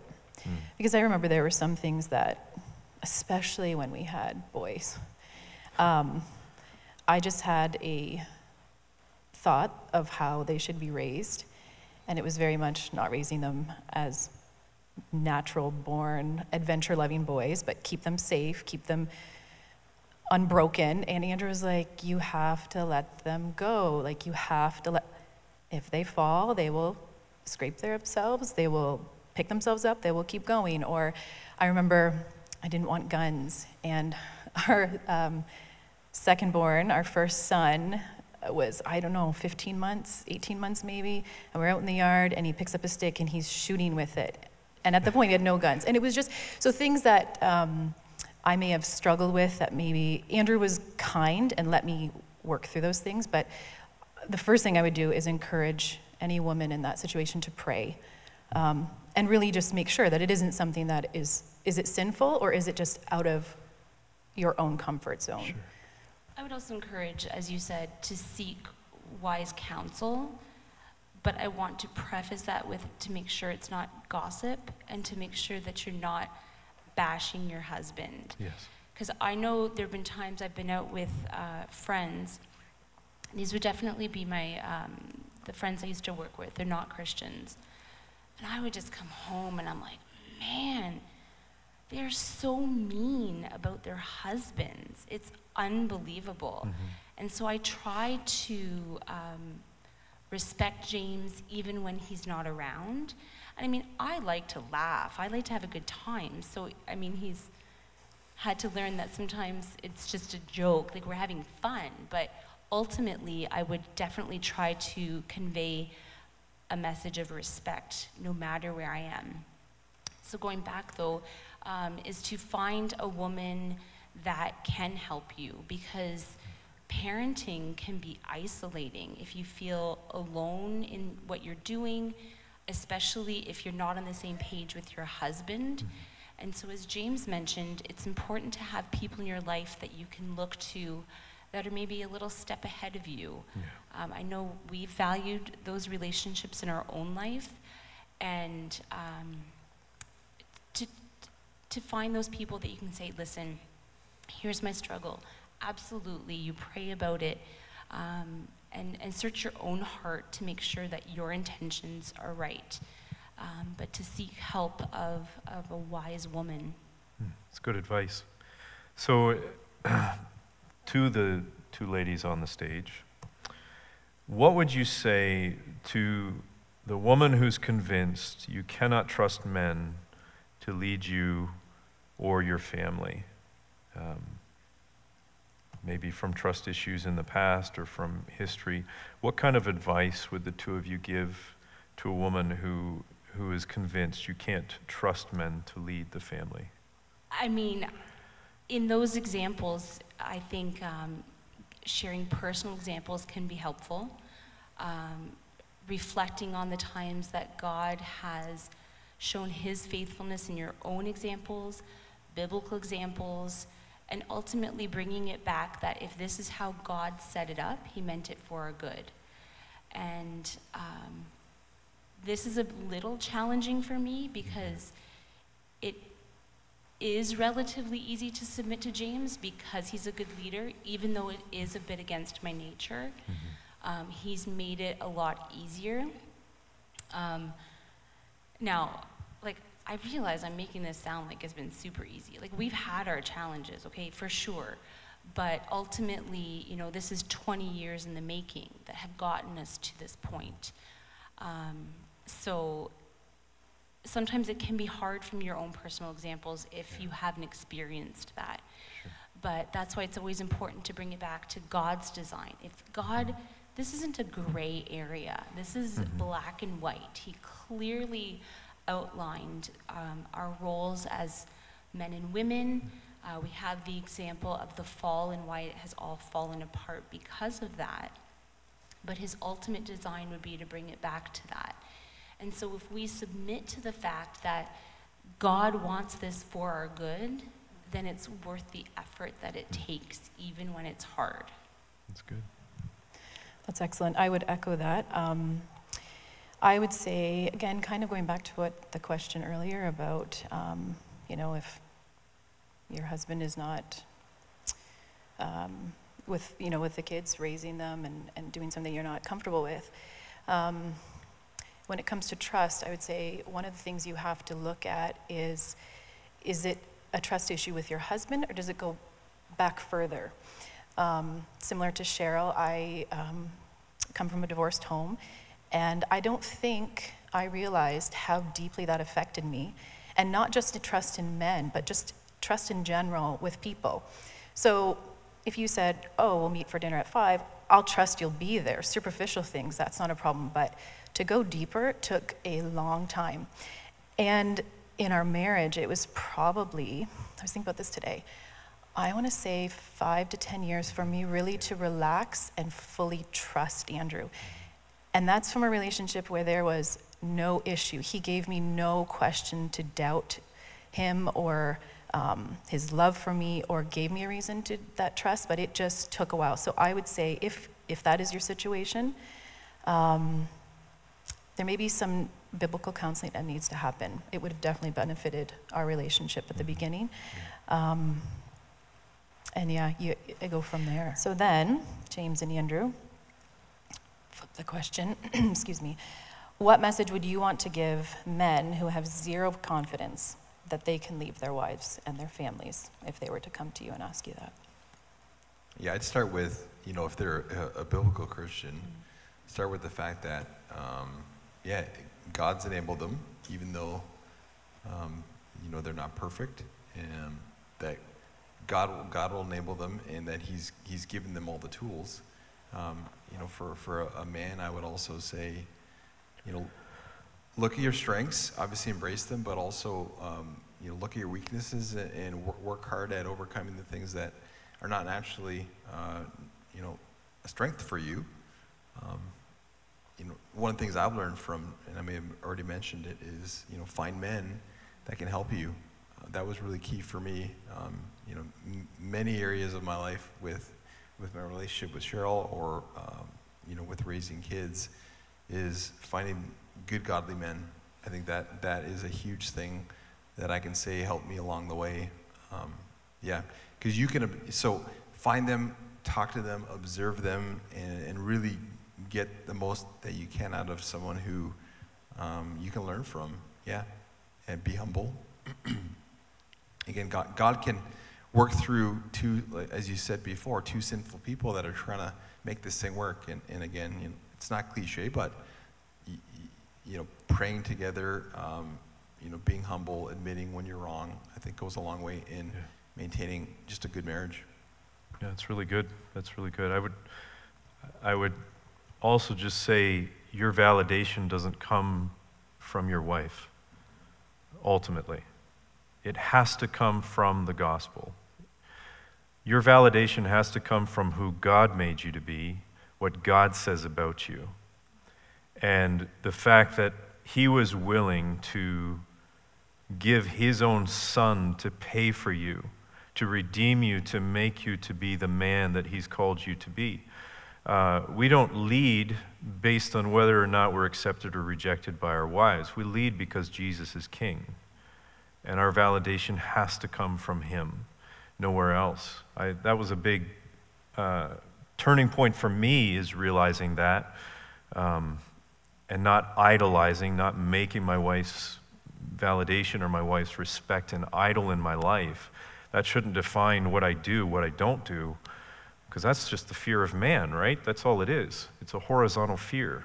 But actually, fearing God, understanding who I am in Christ, and then moving forward with what He's called me to do, and that's lead my family, regardless of what comes.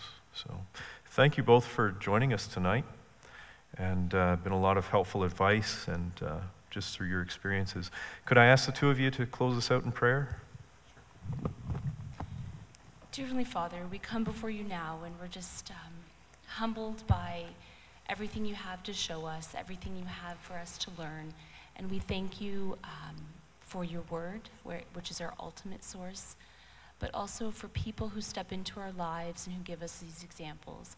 We thank you, Lord, for solid teaching, um, for the intentionality um, for us in our sanctification as we live out our lives for you.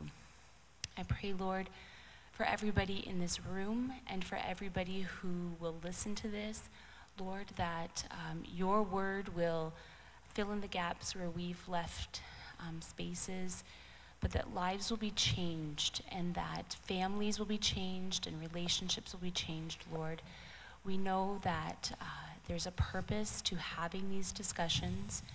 And so, Lord, we pray that that purpose will be made clear but in all of this and everything that we do, that it will be for your glory, Lord, as we know that everything we do um, needs to point back to you or it's futile and it's useless. So, Lord, we pray that um, our lives will be a living example of you and what you want in our lives.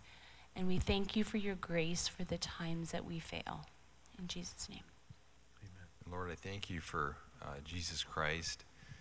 Lord, for his perfect life, and that as we look uh, to him and, and we look to, Lord, the relationship that the Father has with the Son and, and the Holy Spirit, Lord, we're reminded tonight, Lord, that you have, Lord, a perfect relationship and that you've given that, Lord, so that we can um, really understand what it means, Lord, to be submissive um, or, or to have authority, and that it is something that we can embrace. And Lord, for those who are here tonight, um, I pray for their hearts. Pray that you would, uh, that all these messages and Lord, what's been said and what's been shared would, would really fall on, on good ground. I pray that, um, Lord, hearts that are struggling right now um, or marriages that are, are not doing well, I just pray for a, a, a large measure, Lord, of your, your grace, um, Lord, your mercy uh, in their lives, and that you would, Lord, restore. Uh, we know that's ultimately what you want to do um, with, Lord, people in marriages is to restore them, Lord, to um, just a relationship that is founded on you, ultimately, and that can reflect, Lord, your love. Lord, I pray for the families that are represented here as well, that, um, that parents would, would just, again, through your strength, um, raise the next generation, Lord, with these principles. And, I, and, and we know that if we can do that, Lord, that we will um, Lord, have success, knowing that, Lord, you, you will bless. And so we, we, trust in you, and we would ask that you would do uh, much more than we're able to do. Um, and Lord, we know and trust that, Lord, your blessings uh, will be with us if we're, if we're faithful um, and if we're following your will. So thank you, and uh, we pray all this in the name of Jesus. Amen. Amen.